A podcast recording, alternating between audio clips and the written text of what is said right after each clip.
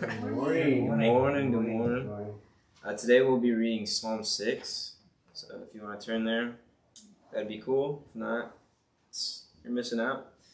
Um, so this is it's titled A Prayer of Faith in Time of Distress.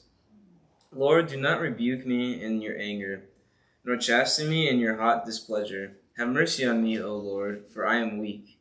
O Lord, heal me, for my bones are troubled. My soul also is greatly troubled. But you, O Lord, how long? Return, O Lord, deliver me. O save me from O save me for your mercy's sake. For in death there is no remembrance of you. In the grave who will give you thanks? I am weary with my groaning. All night I make my bed swim. I drench my couch with tears. My eyes waste away because of grief. It grows old because of all my enemies. Depart from me, all you workers of iniquity. For the Lord has heard the voice of my weeping. The Lord has heard my supplication. The Lord will receive my prayer. Let all my enemies be ashamed and greatly troubled. Let them turn back and be ashamed suddenly. Great, Ethan. All right, thanks, Ethan. That's perfect. All right, well, this morning we have something special actually for the next four weeks, as we've been talking about. Our brother Carl is going to be uh, going through a prophecy update, so I'm excited. I've been looking forward to it, and so hopefully you guys will be blessed with all that the Lord's going to do this morning. So, all right, my brother Carl, let's uh, let's pray for you, and then we'll start. Lord, we just thank you for today and for all that you continue to do and all that you want to do in our hearts and our lives, Lord. And we ask that now at this time, as we just give attention to your word and and specifically, Lord, just um, what you're uh, said you're going to do in the end times and how that relates to us today, and where does that put us on that timeline of events that you have uh, laid out since the beginning of the world, Lord? You uh, or before time, actually, you you had a plan and it's coming to pass. Nothing can hinder that, slow it down, change it, or stop it, Lord. You have ordained it, and uh, Father, it's always encouraging to see where we are in that place and you've given us information. Uh, you've not left us wondering.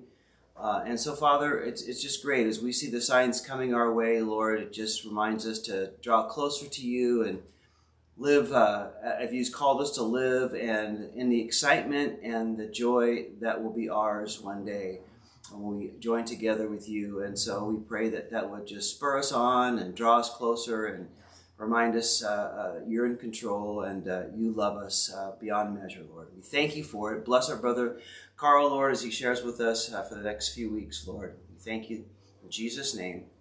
Amen. Amen. Amen. All right, my brother, you're on. Thank you. Good morning, Calvary Chapel, Watsonville. Good morning. Dylan promised me uh, four weeks.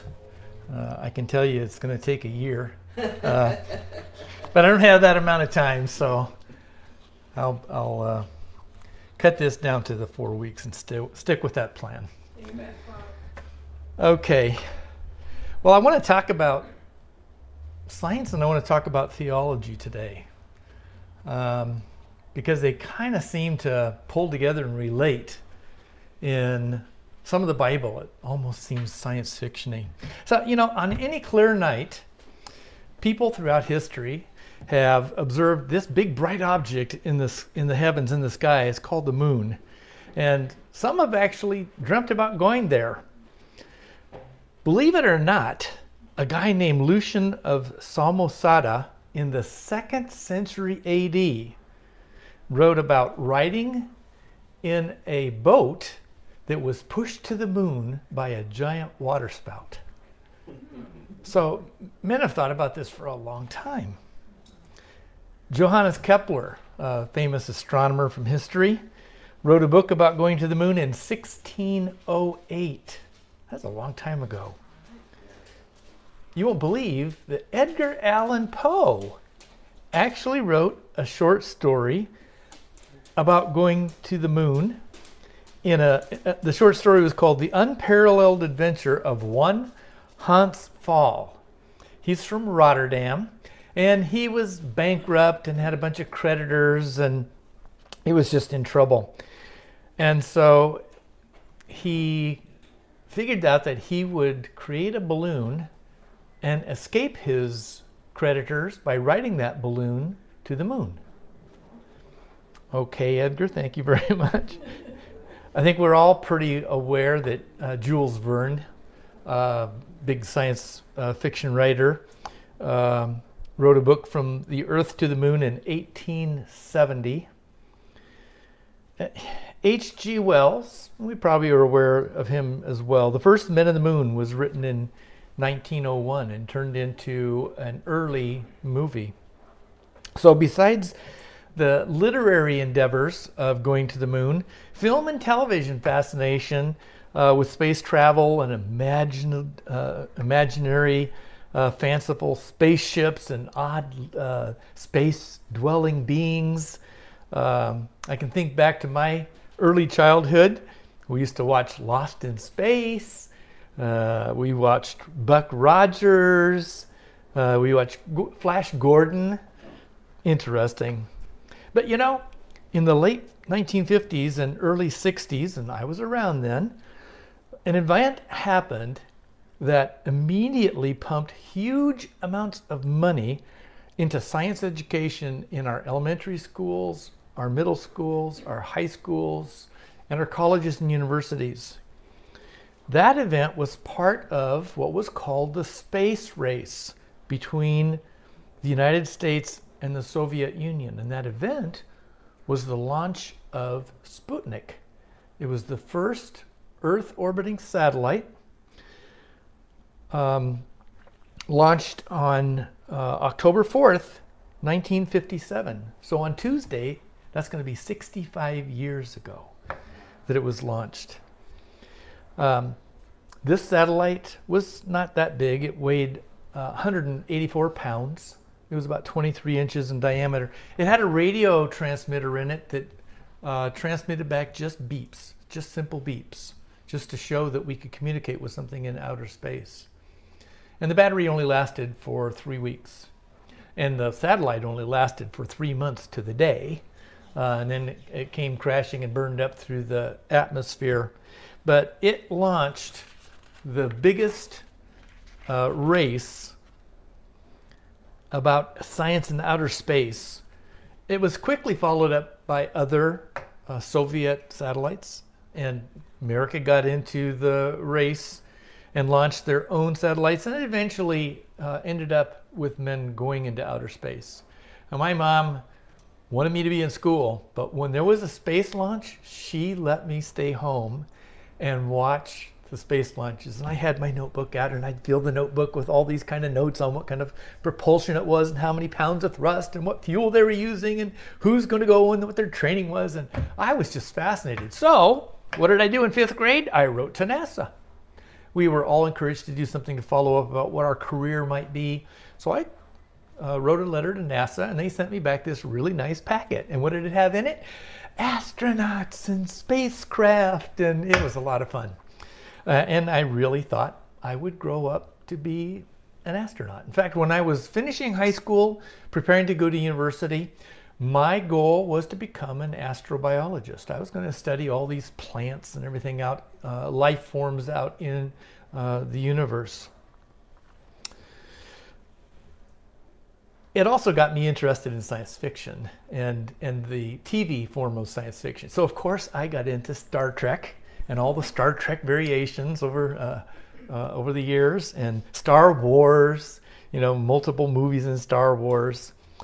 Star Trek Next Generation was one of my favorites, and in 1987, September the 28th to be exact, uh, they fil- they um, showed a, an episode called A Matter of Time.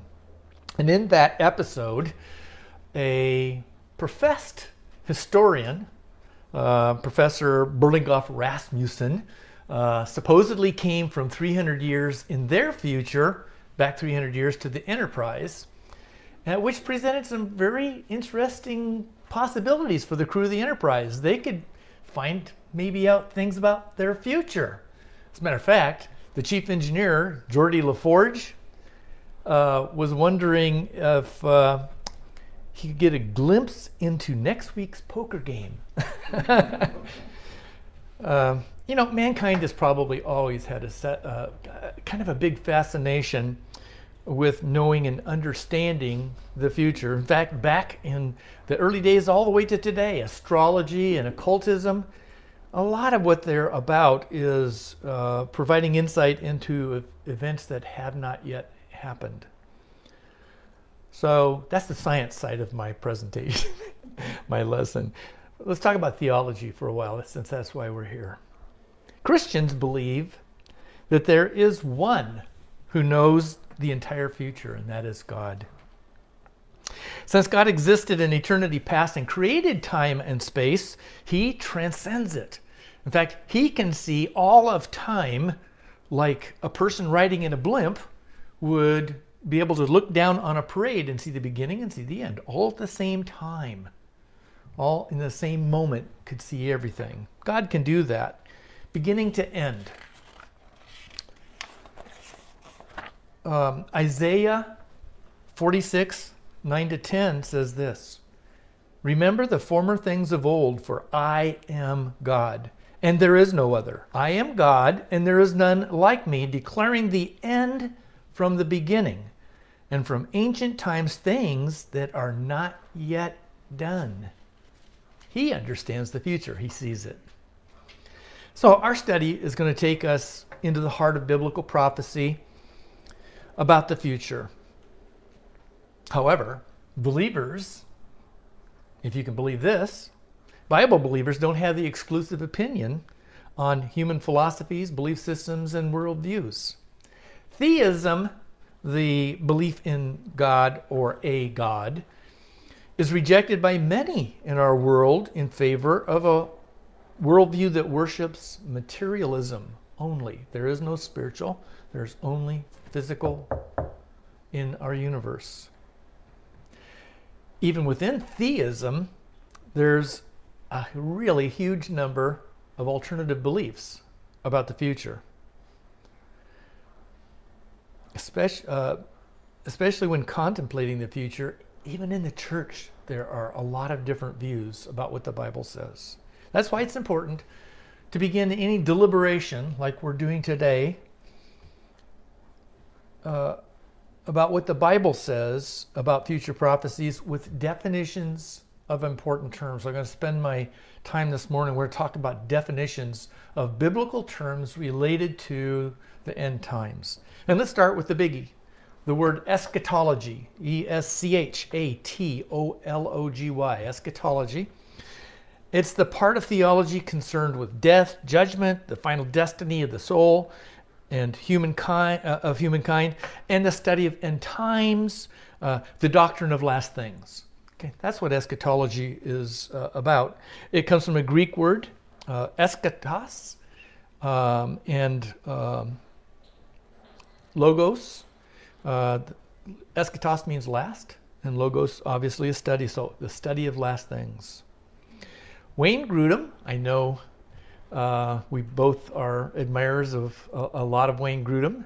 Uh, I don't absolutely believe uh, the same things he does necessarily, especially about the end times, but he's a really good um, theologian and wrote a really nice uh, systematic theology.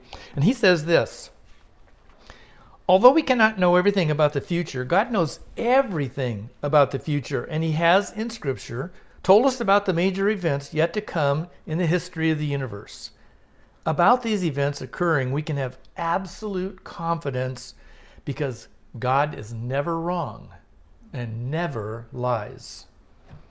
Now, we all have a personal eschatology. There's going to be an end to each of us.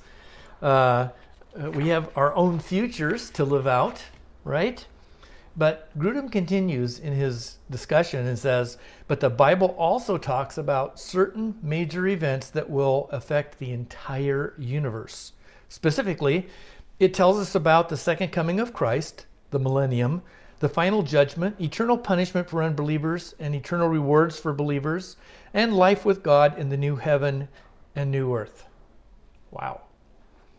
So let's start with some scriptural facts, shall we? Number one, there will be a sudden, personal, visible, bodily return of Jesus to the earth.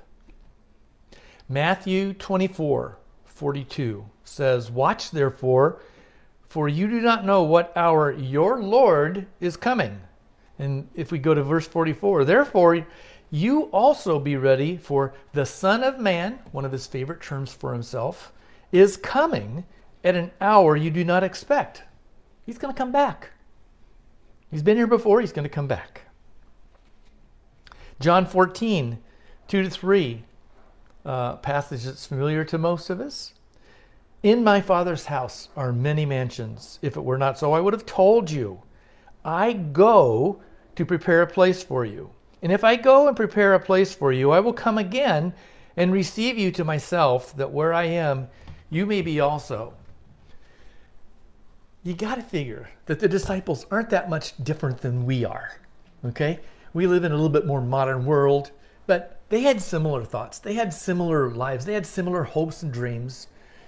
But to hear a man sitting next to them saying, I'm going to go to my father's house, which they understood to be heaven, and then I'm going to prepare some places that so that where I am there, you're going to be with me.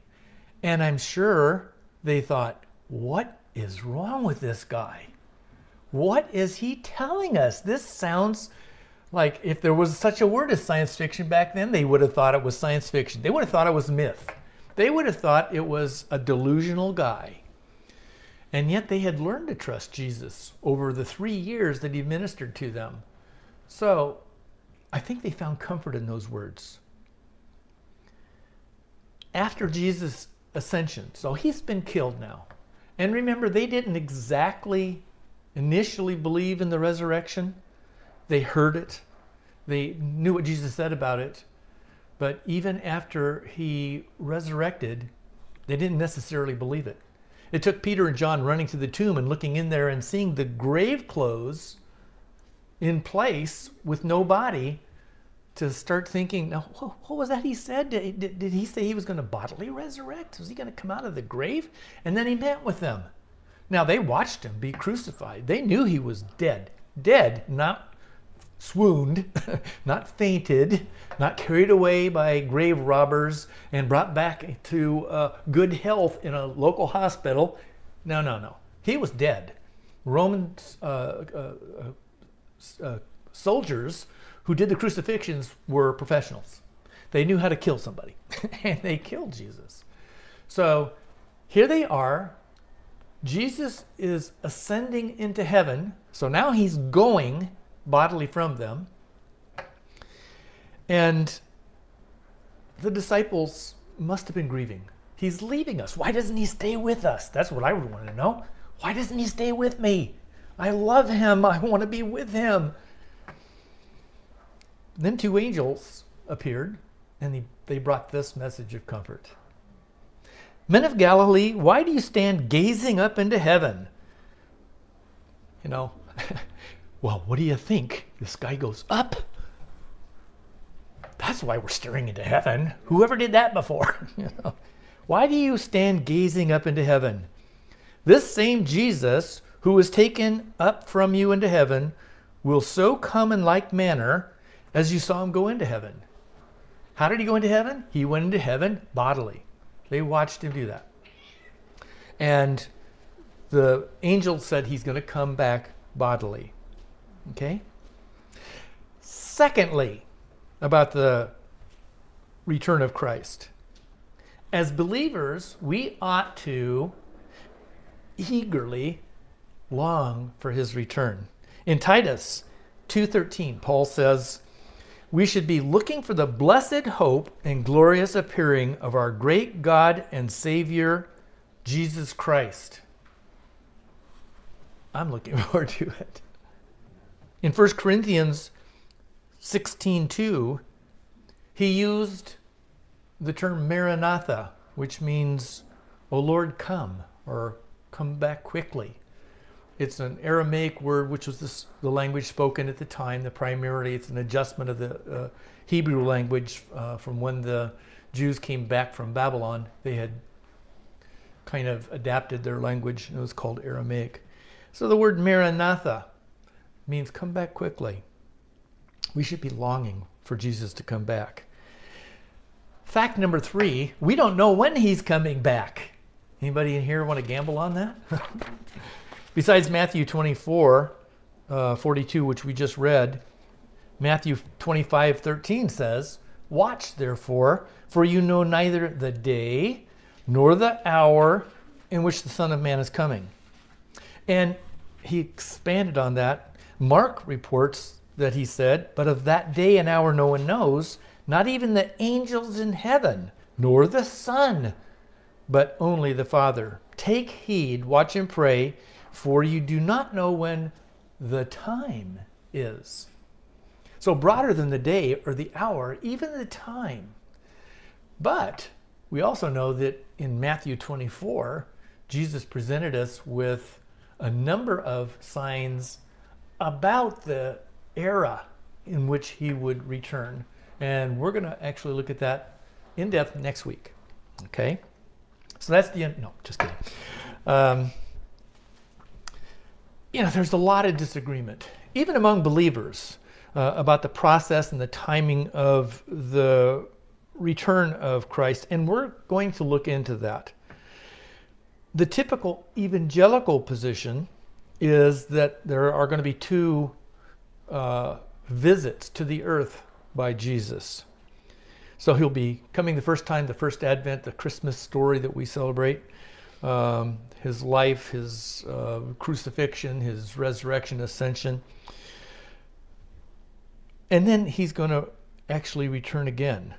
Now, we're going to look at some of the timing later, but the fact of his return uh, first is presented in 1 Thessalonians 4 16 to 17 in an event called the rapture. Okay?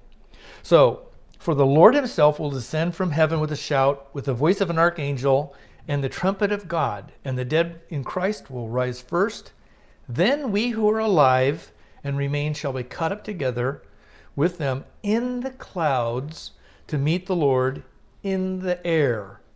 And thus we shall always be with the Lord. So he's coming back for his church.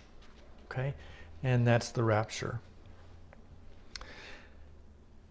The physical return of Jesus to the earth with the saints to conquer his enemies and set up his kingdom is his actual return to uh, stand upon the earth. It's actually predicted back in the Old Testament. Zechariah 14, verse 1. Behold, the day of the Lord is coming. The day of the Lord is one of those terms that we use speaking about end times, the latter days, the, the uh, second advent. Um, those are all kind of synonymous terms. In Zechariah, uh, um, the author says, uh, Then the Lord will go forth and fight against those nations as he fights in the day of battle. And in that day his feet will stand on the Mount of Olives, which faces Jerusalem on the east. And the Mount of Olives shall be split in two from east to west, making a very large valley. Half of the mountain shall move toward the north, and half of it toward the south. So the Old Testament prophesied that, that the Lord is going to come to the earth uh, in a different sense than other reports, other prophecies about him coming to the earth and living among men. In Revelation 19:11, we see the future fulfillment of that prophecy. Now I saw heaven opened, and behold, a white horse, and he who sat upon him was called faithful and true, and in righteousness he judges and makes war jump to verse 15. Now, out of his mouth goes a sharp sword, that with it he should strike the nations. And he himself will rule them with a rod of iron.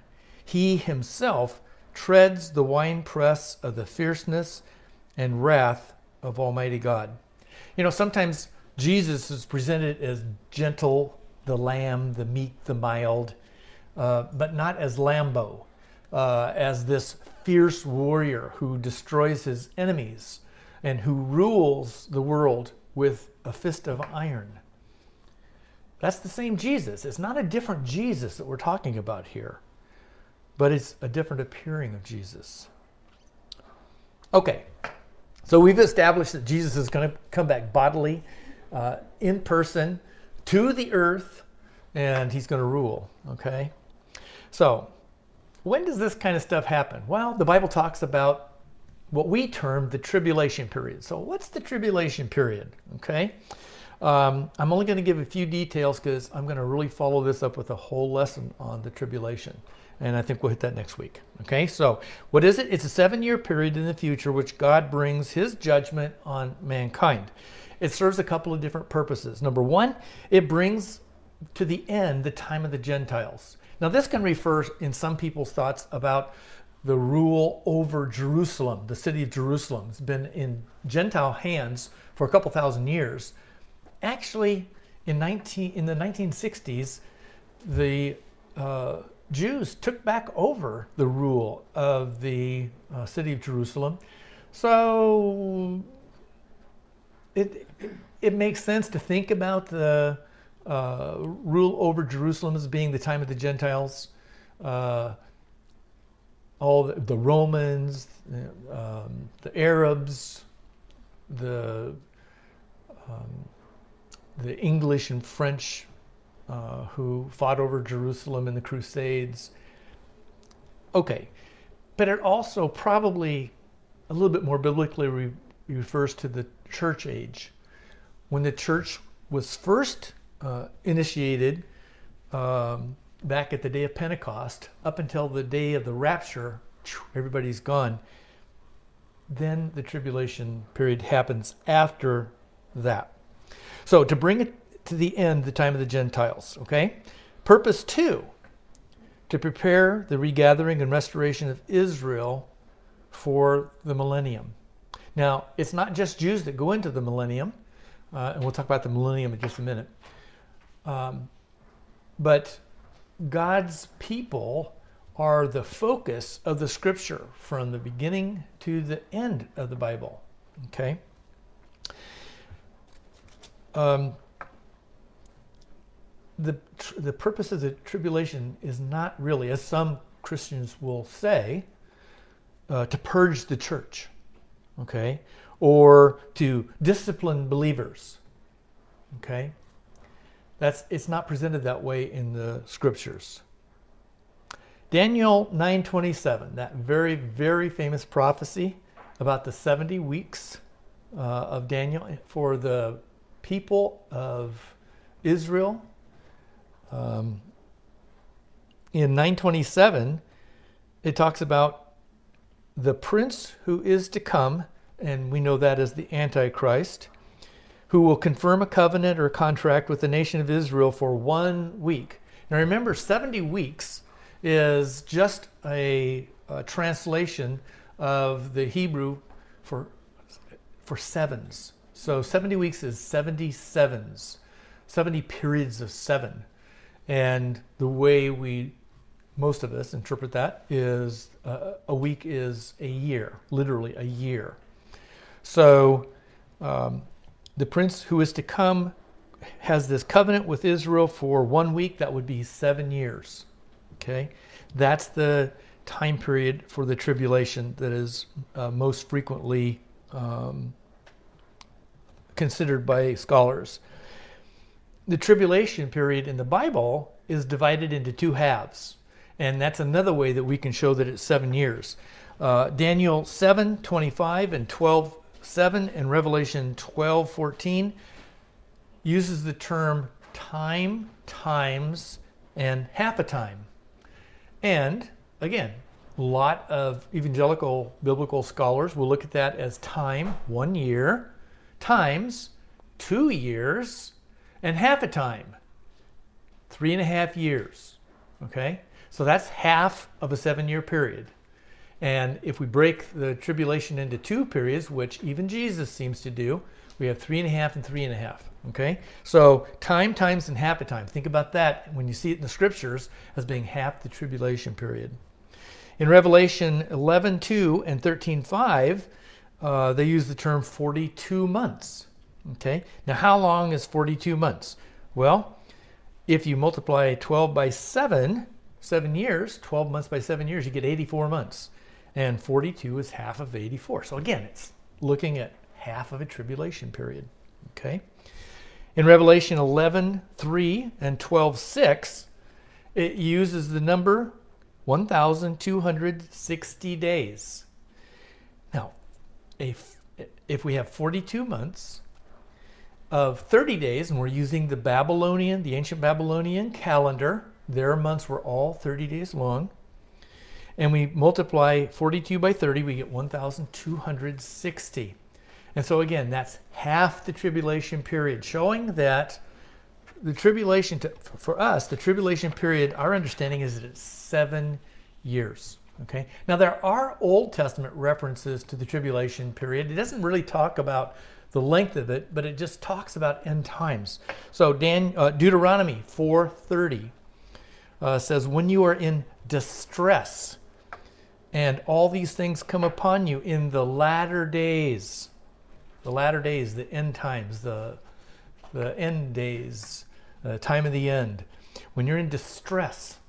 So there's an introduction to the idea of a tribulation uh, period for them, for the Jews.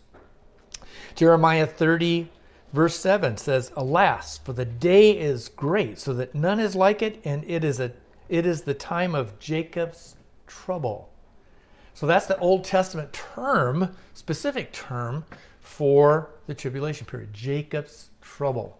And yes, indeed, Israel experiences a whole lot of trouble during the, the uh, tribulation period. Daniel 9:24 We've already mentioned the 70 weeks. 924 says 70 weeks are determined for your people, the Jews, and for your holy city, Jerusalem. And in verse 27, it talks about one who makes desolate. So there's going to be a desolation during that final week of the 70 weeks of Daniel.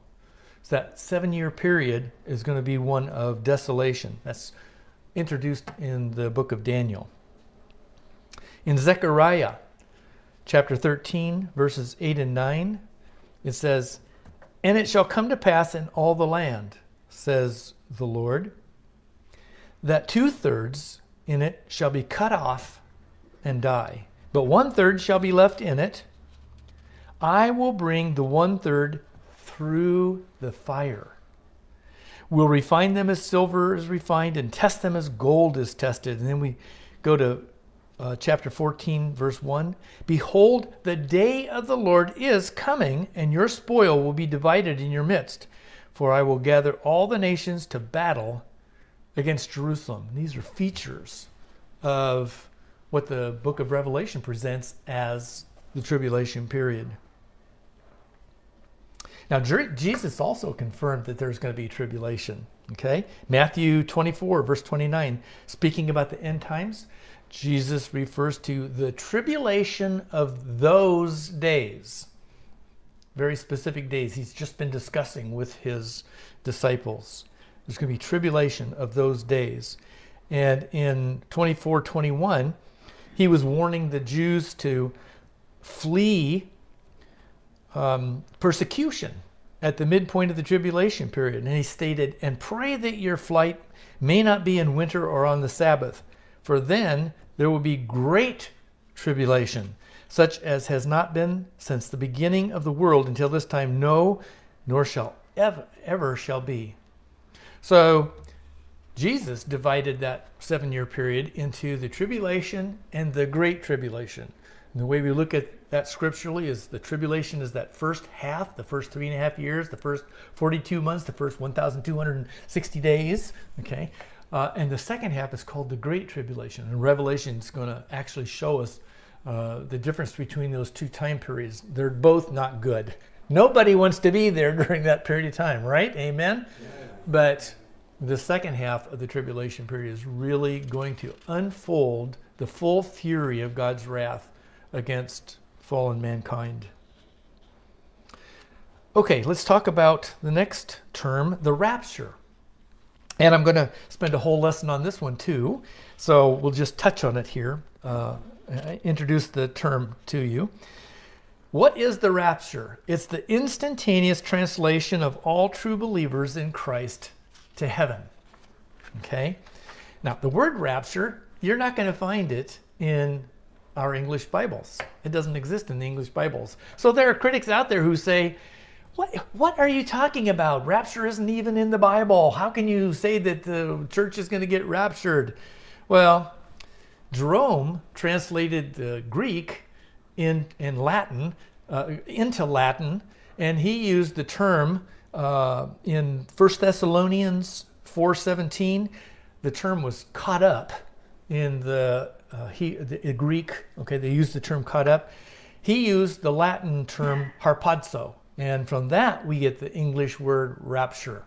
Okay, so yeah, it's not in the original language, but what is the original language? Some would say it's not even Greek; it's Aramaic. There's arguments on both sides. I'm not going to argue that today. But the word rapture is a doctrine of the church that comes directly from the scriptures, from Paul's writings here. In 1 Corinthians 15, 51 to 52, we just studied this. Behold, I tell you a mystery. We shall not all sleep, but we shall be changed in a moment, in the twinkling of an eye, at the last trumpet. For the trumpet will sound, and the dead will be raised incorruptible, and we shall be changed. Where's the trumpet? I'm waiting. 1 Thessalonians 4 15 to 18. The dead in Christ will rise first, then we who are alive. Notice Paul includes himself here. He thinks this is going to happen soon. We who are alive and remain shall be caught up, we just mentioned that, caught up together with them in the clouds to meet the Lord in the air. Okay. Second Thessalonians 2 1, um, a less frequently used reference to the rapture. Now, brethren, concerning the coming of our Lord Jesus Christ and our gathering together to him. Okay. So, the rapture is the Lord's catching away of the church to heaven at some point in the future. Um, one of my early, early Christian life uh, favorite authors was a guy named Hal Lindsey. He wrote a book called The Late Great Planet Earth. It was all about the end times. It got me fascinated, and I really thought, as did uh, my pastor Chuck Smith and many of us Christians back then, thought the rapture is going to happen really soon. We were talking about in the next year, in the next five years. We were just expecting the Lord to return so soon because a lot of the signs seemed to be there. We were really raring, ready to go. Take us home, Lord. And I can say today, Amen. Take us home, Lord. Okay, so um, he called the rapture the great snatch. the Lord just reaches down and snatches us away. Okay, so the next term I want to talk about is the church. We have to have a good understanding of what the church is and who the church is if we're going to understand end times prophecy correctly. Otherwise, you see a lot of the um, interpretation that's out there, even in Christendom, that is like quite a ways out there or just seems to be off. Okay? And I'm not saying that we all have absolutely perfect understanding. Um, it's not that easy to uh, necessarily interpret the scripture with absolute 100% certainty about everything the way we think it's going to happen. Eh, not sure. But I think as evangelicals, we have a pretty good understanding of how this is all put together in the scripture. So let's, let's talk about the church. It's the science of ecclesiology and it comes from a Greek word ekklesia, which originally meant um, a gathering or an assembly. So you want to get the citizens of town out to the local amphitheater and have a, a party or a concert or have a speech or have a play or whatever. That gathering was referred to as an ecclesia. But when the New Testament came into being, that term was used a lot more in relationship to the church, the gathering, the assembly of Jesus' believers, of God's believers, uh, to worship together and study together. Now, first of all, the church is not a building. Okay? Uh, I think that's obvious to all of us. To be fair, Paul did metaphorically refer to believers as a building in 1 Corinthians 3 9. He said, You are God's building. Well, okay, it's metaphorical. It's like we're all bricks built up to edify in the edifice. Okay, those are all just metaphors. I don't want to turn into a clay block at the end of my life and be stuck in the wall of some temple and have no eternal future with with Jesus other than to be there, be able to look at him as he passes by. no, no, no.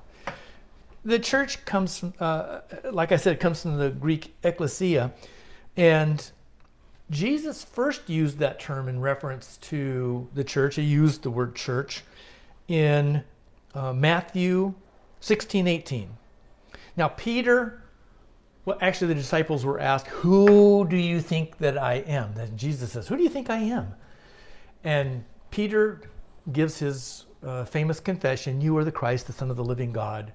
Okay? And Jesus says, Yes, and uh, flesh and blood didn't re- reveal this to you. You know, the Lord revealed this to you. And then he says, And I also say to you that you are Peter, and on this rock, little uh, the, the rock of the doctrine of the church, I will build my church. He used the word ecclesia. Okay, that's the first use of the word ecclesia referring to the church in the New Testament. Now we move ahead after Jesus was crucified, after he was buried, after he rose out of the grave, after he ascended into heaven, and they waited 50 days for the day of Pentecost, and they were waiting in a house. And what happened on that day? The Holy Spirit arrived and baptized them in the Holy Spirit, and the church was created. Okay, on that day. And how do we know that? Well, in Acts 2:47, it says, "And the Lord added to the church daily those who were being saved." He wasn't putting an addition on a building, you know, he wasn't a contractor. Uh, but he was increasing the number of believers in uh, the Lord Jesus. So the church age began at that time and ostensibly ends at the rapture. Of course, we're going to discuss that. So, is the church the community of all true believers for all time? That's going to be an interesting question as we move forward because uh, the term saints, which is applied to believers by Paul and other writers of the New Testament, uh, also found in the book of Revelation. And if we believe, as I do, that the rapture happens before Revelation, then wait a minute, there's going to be saints in the tribulation period. Does that mean that the church is going to live into the tribulation period and experience that? Well, we've already seen in a, in, in a couple of places where we're not we're not bound for wrath, God's wrath, okay? And and we'll we'll actually discuss that more. But um, Jesus did tell us, okay, in the world you will have tribulation, John 16, 33, right? But he didn't say you're going to experience the tribulation or go into the tribulation. Uh, Matthew 16, 18 ends with, the gates of Hades will not prevail against it, the church. Okay, it's not going to prevail against the church in Revelation 13:7.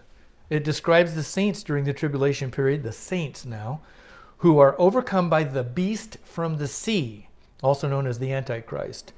And while the term church isn't used, is used in uh, chapter 3 and 4, the implication in chapter, that's 2 and 3, the implication in chapter 4 is that the church is already in heaven worshiping the Lord. Okay, and then we go into the discussion, the uh, description of the uh, tribulation period after that. So, who are these saints in chapter 13?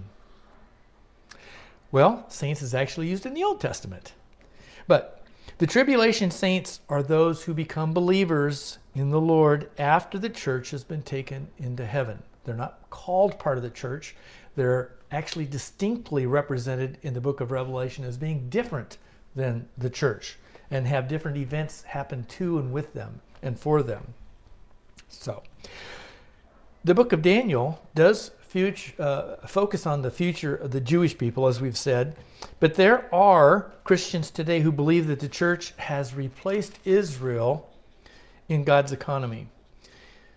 But in Daniel 9, again, we love Daniel 9, it's a good chapter. 26 and 27 says, After the 62 weeks, Messiah shall be cut off but not for himself. Now, we all know that means he was crucified, but he didn't get crucified for himself. He had no reason to be crucified, he had no reason to die.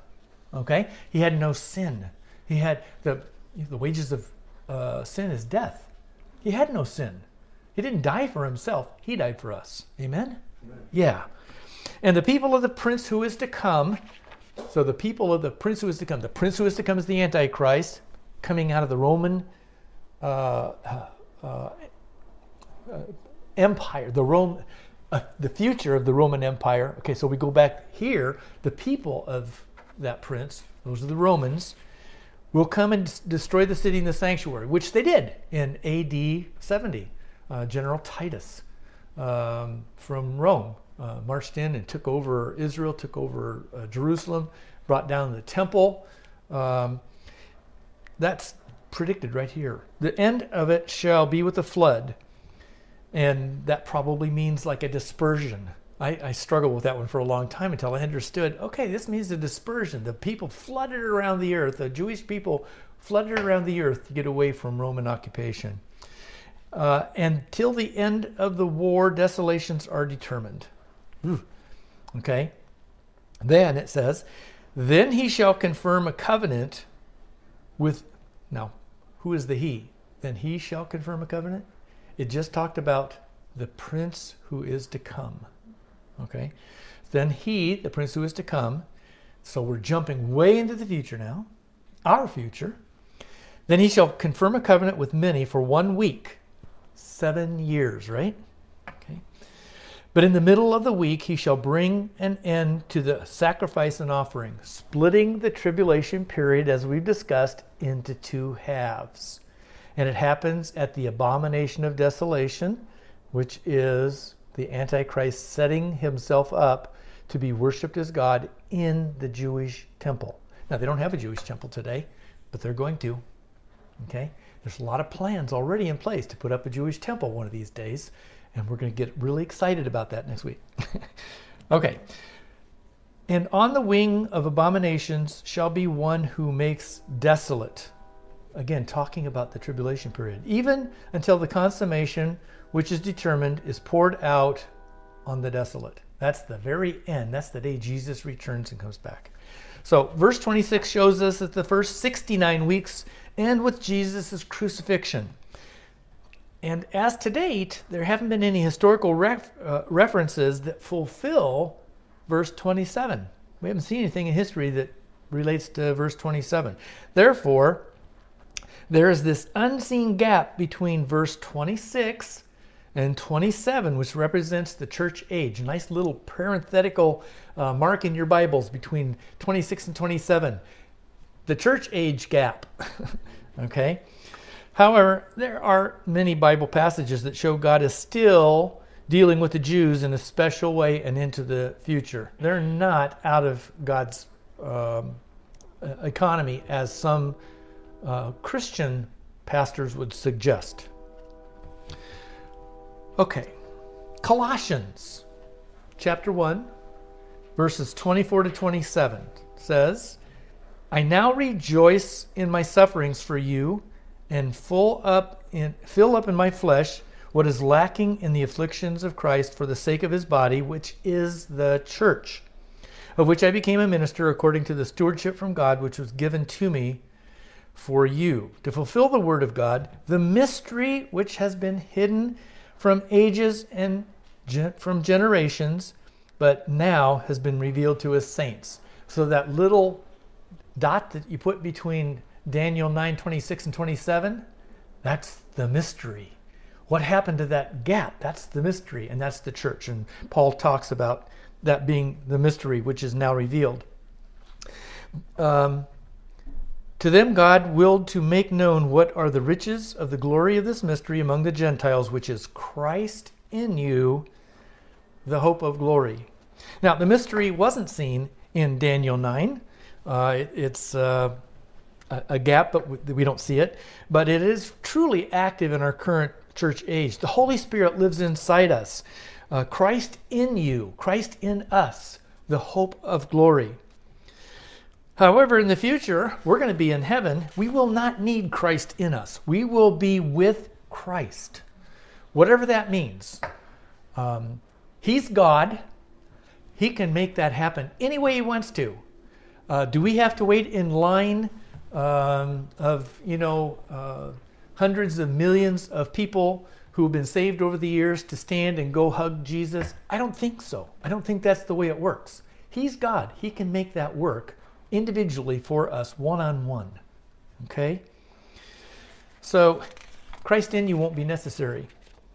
So, I have a conclusion here. The church doesn't experience the tribulation, although a myriad of people on earth will commit their lives to Jesus during this period. And this group is not the church, but it's called the tribulation saints in our modern uh, theology, the tribulation saints. Okay? Contrary to what Jesus promised in Matthew 16, these believers do experience the gates of hell, unfortunately. However, they are re- rewarded for their loyalty to Jesus. Okay, the next term is Antichrist. Antichrist is a term used specifically for one end times person. This is a, a capital A, Antichrist with a capital A, okay? He goes by many names in the Bible and has the Bible has a lot to say about him. Daniel 7 verse 8. There's Daniel's vision of the four beasts, right?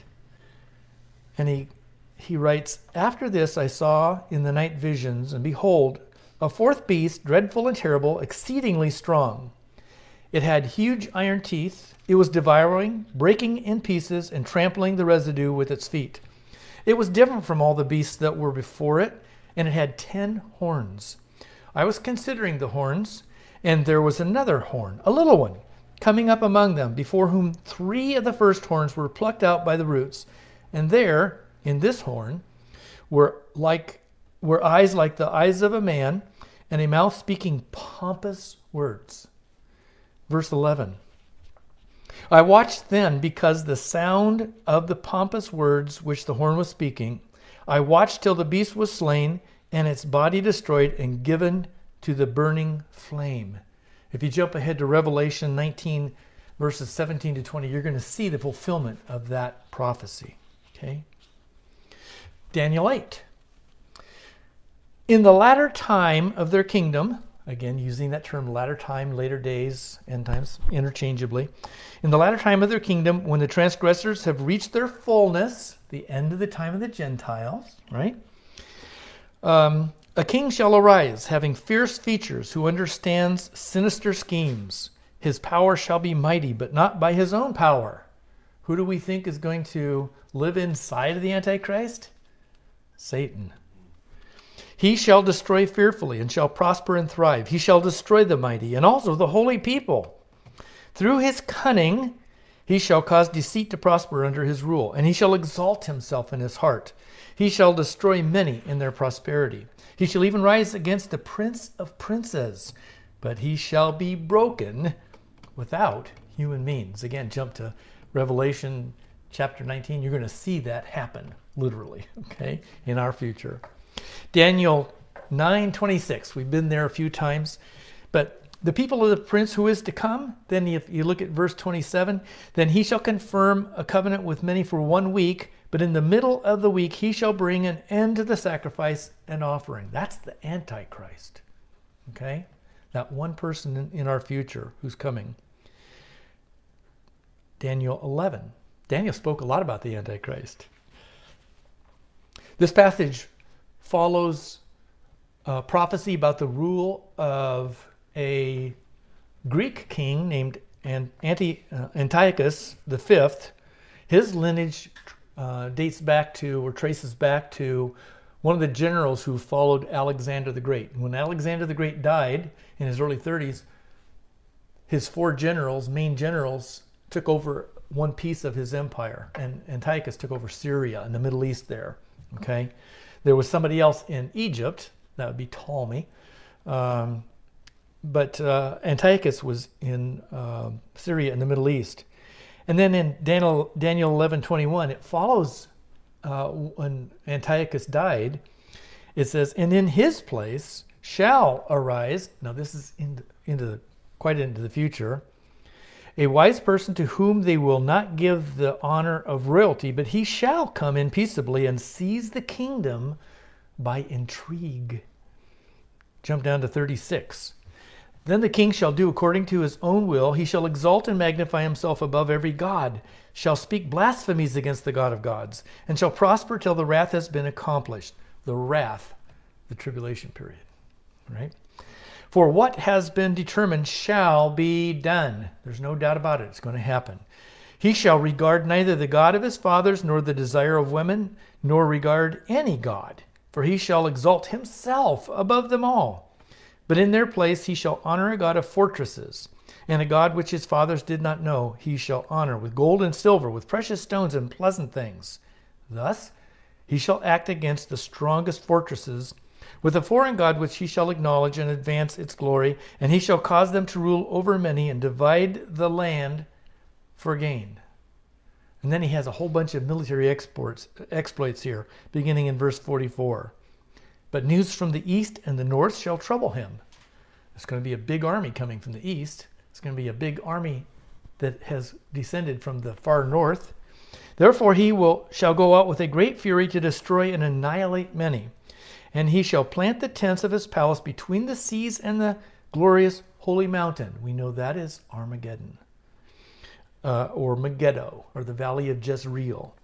Yet he shall come to his end and no one will help him.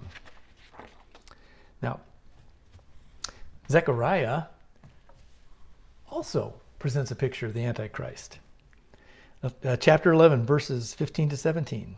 And the Lord said to me, Next, take for yourself the implements of a foolish shepherd. That's the Antichrist.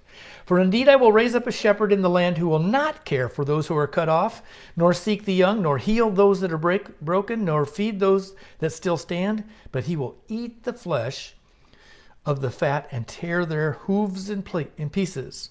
Woe to the worthless shepherd who leaves the flock. A sword shall be against his arm and his right eye his arm shall be completely shall completely wither, and his right eye shall be totally blinded.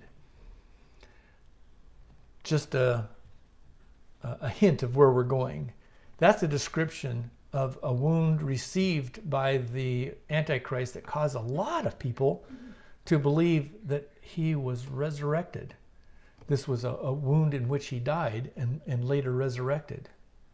Um, some don't believe that, that it looked like he was uh, dead or looked like he was dying and, and yet was healed and, and came back to health.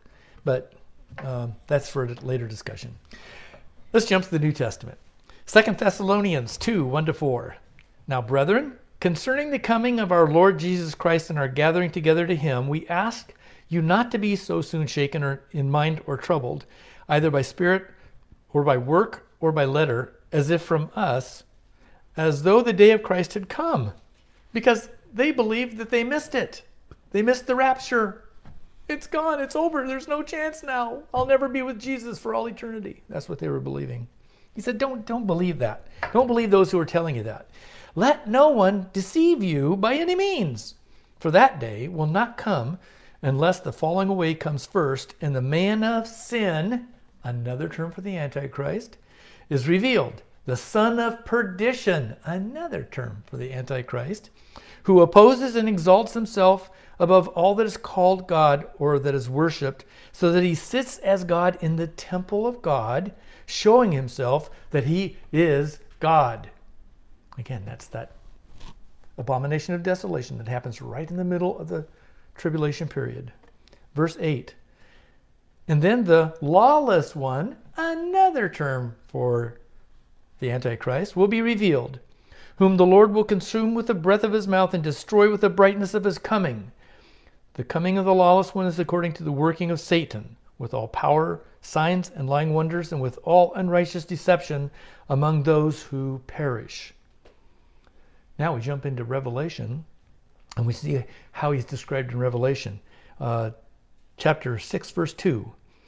And I looked, and behold, a white horse. He who sat on it had a, bow, and a crown was given to him, and he went out conquering and to conquer. This is part of the four horsemen of the apocalypse, right? Okay. In chapter 13, we get the clearest presentation in Revelation of who this guy is. 13:1. Then I stood on the sand of the sea, and I saw a beast rising up out of the sea, the beast. So we see him called the beast very frequently. Having seven heads and ten horns. We've already talked about that from the Old Testament. Here's the imagery presented in the in this uh, metaphorical presentation in the New Testament. Seven heads and ten horns. Not literally seven heads and ten horns sticking up out of his heads. This is a medical for, metaphorical presentation of who this guy is. Okay? And on his horns he had ten crowns, and on his heads a blasphemous name. Verse 3.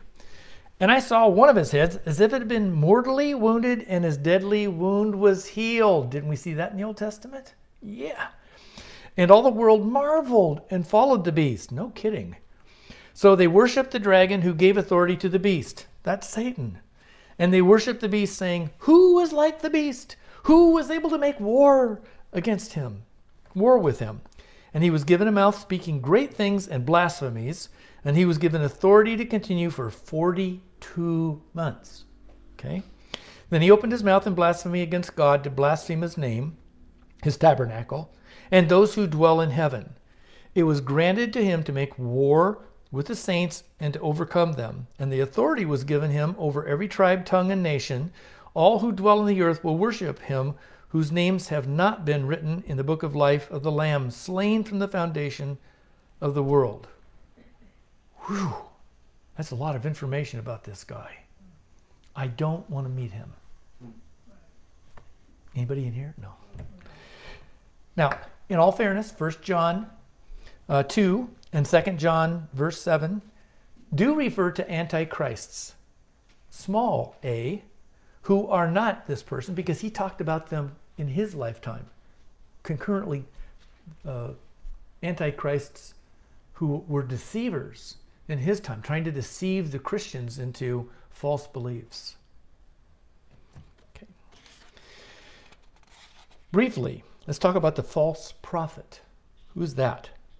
The false prophet is a religious leader who will unite the people to worship the Antichrist. In Revelation 13 11 to 17, it says, Then I saw another beast. So this is the false prophet. Coming up out of the earth, and he had two horns like a lamb and spoke like a dragon. And he exercises all the authority of the first beast, whose deadly wound was healed. He performs great signs so that he even makes fire come on the earth in the sight of men. Who in the Old Testament did that? Do we know of any prophets in the Old Testament who made fire come down on Mount Carmel? Elijah. Elijah. Amen. Okay, so this guy, this false prophet, can do the same thing. He can make fire come down from heaven onto the earth, and people will see it.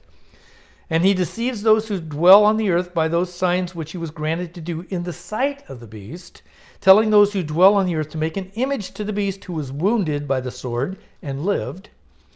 He was granted power to give breath to the image of the beast, that the image of the beast should both speak and cause as many as would not worship the image of the beast to be killed. He causes all, both small and great, rich and poor, free and slave, to receive a mark on their right hand or on their foreheads, and that no one may buy or sell except one who has the mark or the name of the beast or the number of his name. Can you imagine people in that time saying, I want the Antichrist's name to be tattooed on my forehead? I am proud. But because it has to be in the right hand, there are going to be people who don't have a right hand. So forehead makes sense, okay? But I, I, think there are going to be a lot of people who are just proud enough just to put his name right out there. Just label me. And unfortunately, the Bible says those people have no possibility of becoming saved. Period. No possibility. Okay, three more things I want to quickly mention uh, to define, to help us through the study of the next three weeks. First, the apocalypse. Eh, kind of a popular term in um, modern filmmaking, right? Okay, it's from the Greek apocalypsis, and it means an unveiling or a revelation. It's the Greek name of the book of Revelation, actually. Uh, but it's come to mean the end of the world, destruction, uh, terrible judgment, you know, because that's what happens in the book of Revelation, right? So the apocalypse, and we can just interchange the word apocalypse with revelation. That's what it means. It means the unveiling. We're going to show you, we're going to unveil, we're going to lift the curtain on the future and let you get a peek and see what that's going to look like. Another term that's frequently used in modern culture is Armageddon. Okay. Uh, another term that carries the meaning of widespread global judgment. Uh, it's the Greek. Oh, it's the um, in the book of Revelation. It's actually the hills near the town of Megiddo, which is just to the south of the Valley of Jezreel. This huge, beautiful valley uh, a valley that was visited by Napoleon, and he said this would be the perfect place to have a war. What a perfect place to have a war. And um, the Antichrist is actually going to set up his forces against Jesus. He's going to initially set up his forces against those kings of the north, those kings of the east who are coming to battle him. And then all of a sudden they recognize wait a minute, we better join forces because here comes the Messiah, here comes the Lord we better join forces and fight against him. And that's going to happen at at it's called the Battle of Armageddon, but it's Har meaning mountain or hill, and Megiddo, the hill of Megiddo, on the outskirts of that valley of Jezreel. There is a, actually going to be a battle. uh, the Bible very clearly presents Jesus uh, saying the words and poof, they're gone. Amen. Okay, the last term I want to talk about is the millennium. We're going to spend a week on the millennium. Uh, this refers to a thousand year period that's described in several places in the Bible. Uh, lots of information about the millennium in the Bible. We're going to defer discussion uh, until our final lesson. So, what's next? Now that we've defined these terms and we're ready to really jump into it, what are we going to discuss next? So, next week, we're going to talk about the Olivet Discourse. That's Jesus talking to his disciples when they ask us to, when they ask him about tell us about these times that you're talking about, these end times. Uh, what are going to be the signs? How are we going to know? Okay, so we're going to talk about those signs and jump into some really wonderful discussions next week and uh, involving timing and stuff like that. Okay, week three the fascinating study of the rapture, that one singular event. There are so many conceptions and misconceptions and uh, thoughts about the rapture, what it is, what it isn't, uh, when it happens, who it happens to, when it, you know, all those things uh, are, are a, a fascinating study. And even some of our modern theology is not so modern. Some of it is rather old. There are those who claim that the rapture was not understood at any time uh, in church history until last century, century and a half maybe. Uh, it wasn't even you know considered a real thing. It was uh, metaphorical about something. Well, that's not true either. But we'll get into that. Okay, so that's uh, week three. And then in our final wrap up week, we're going to talk about the millennium and the eternal state. Those are two different time periods one on earth, one in heaven and earth, um, and, and, divided by a very unique event. And uh, we're going to spend some time looking at uh, those two big things. So for now, let's just praise the Lord and uh, turn to Him. Lord, we thank you for uh, your scripture. We thank you for your word. We thank you that you know the future from now, from history.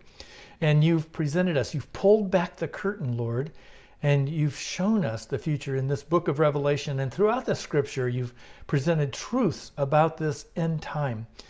We feel, Lord, that the end time is so close. Uh, in reality, just uh, at the door, Lord. And we long for, we look forward to being with you, Lord, um, living eternally with you, uh, experiencing the fellowship with you and with each other throughout eternity. Not a boring place of sitting on a cloud and playing a harp, but fulfilling what you have called us to do and be, Lord, throughout uh, eternity. So we're hopeful. We're looking forward to it, Lord. And it causes us to worship and praise you. We just praise your holy name. We look forward to uh, our time together again. Bless us, Lord, as we go forth and share your love with others, Lord. In Jesus' name, amen.